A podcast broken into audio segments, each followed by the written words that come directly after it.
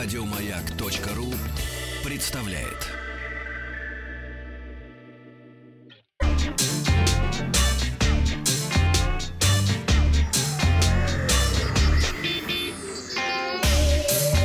Страна транзистория. Добрый день, новости высоких технологий. И а, сначала к вчерашнему вопросу. А, была новость о том, что а, процессоры Ryzen теперь дают в аренду. Довольно дорого все это. Спросили вас, хотите взять в аренду процессор? Нет. Да, вернее, да, пригодилось бы 11%. Не, не нужно.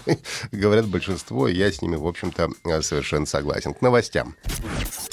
Сегодня в выпуске новые кнопочные Nokia. Huawei отказались от американских компонентов. В России платят часами, а в Ватикане запустили добрый сервер Minecraft. Компания HMD Global, владеющая брендом Nokia, привезла в Россию два телефона, представленных осенью в Берлине на выставке IFA 2019. Это именно телефоны, кнопочные телефоны. Nokia 2720 Flip — это классическая раскладушка, которая получила новую функцию и даже поддержку искусственного интеллекта. Представляешь, с кнопками и интеллектом. У телефона два экрана, основной 2,8 дюйма и монохромный монохромный, чуть больше одного дюйма для получения уведомлений и чтения смс без необходимости раскладывать телефон. Внутренняя память 4 гигабайта, есть слот для карт памяти microSD до 32 гигабайт. Все достаточно скромно.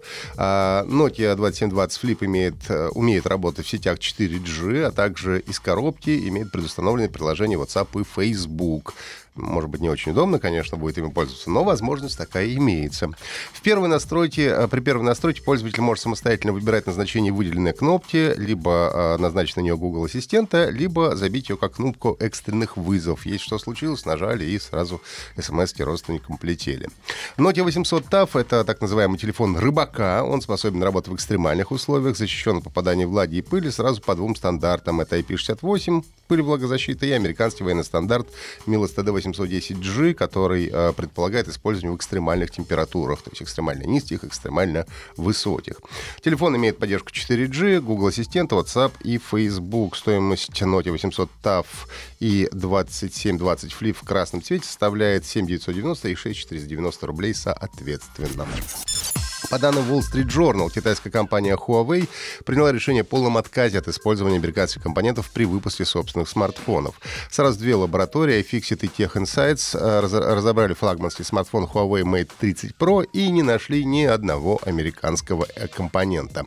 А свой собственный процессор Huawei производит уже довольно давно, а вот в последнее время начала сама изготавливать Bluetooth и Wi-Fi модули. Раньше она закупала микросхему американской Broadcom. Помимо смартфонов, корпорация полностью отказывается от электроники для сетевого оборудования, необходимого для распространения сетей пятого поколения 5G. От чего Huawei пока не может отказаться полностью, это операционная система Android, принадлежащая Google. В России Huawei Mate 30 Pro вышла на Android, но без предустановленных сервисов Google. Уже в эту пятницу расскажу вам об использовании этого смартфона, а, все плюсы и минусы.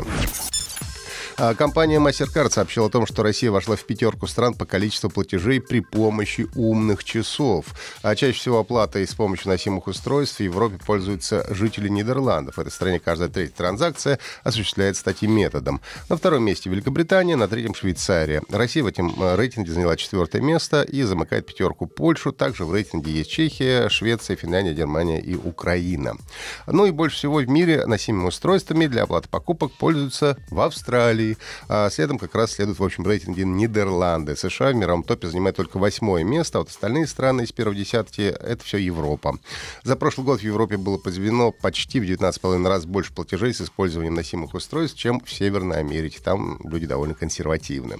На сегодняшний день практически каждый пятый взрослый человек носит умные часы либо фитнес-браслет. По подсчетам специалистов платежной системы уже к 2020 году, ну то есть уже совсем скоро, общий мировой рынок носимой электроники достигнет э, стоимости стоимости в районе 30 миллиардов евро. Ну и священник из Ватикана, из Ватикана Роберт Баллисер запустил в тестовом режиме добрый сервер игры Майнкрафт. А Майнкрафт был выбран не случайно, все эти провели большое голосование за то, сервер какой игры будет запущен в Ватикане. По итогам голосования Майнкрафт собрал больше 64% подписей, обойдя Ark, Team Fortress 2, Rust и другие игры. По задумке Иезуита новый сервер понравится тем, кто устал от троллинга, буллинга, ну и прочих нападок э, в сети. а, и станет пристанищем людей, способных нормально общаться в виртуальном и реальном мирах. И в результате станет примером для подражания. Покажет, что играть можно без негативных эмоций и уважая других геймеров. Но, правда, священник уже написал в своем твиттере, что сразу после запуска сервера был атакован троллями, вот, но добавил, что он не думал, что все будет так легко.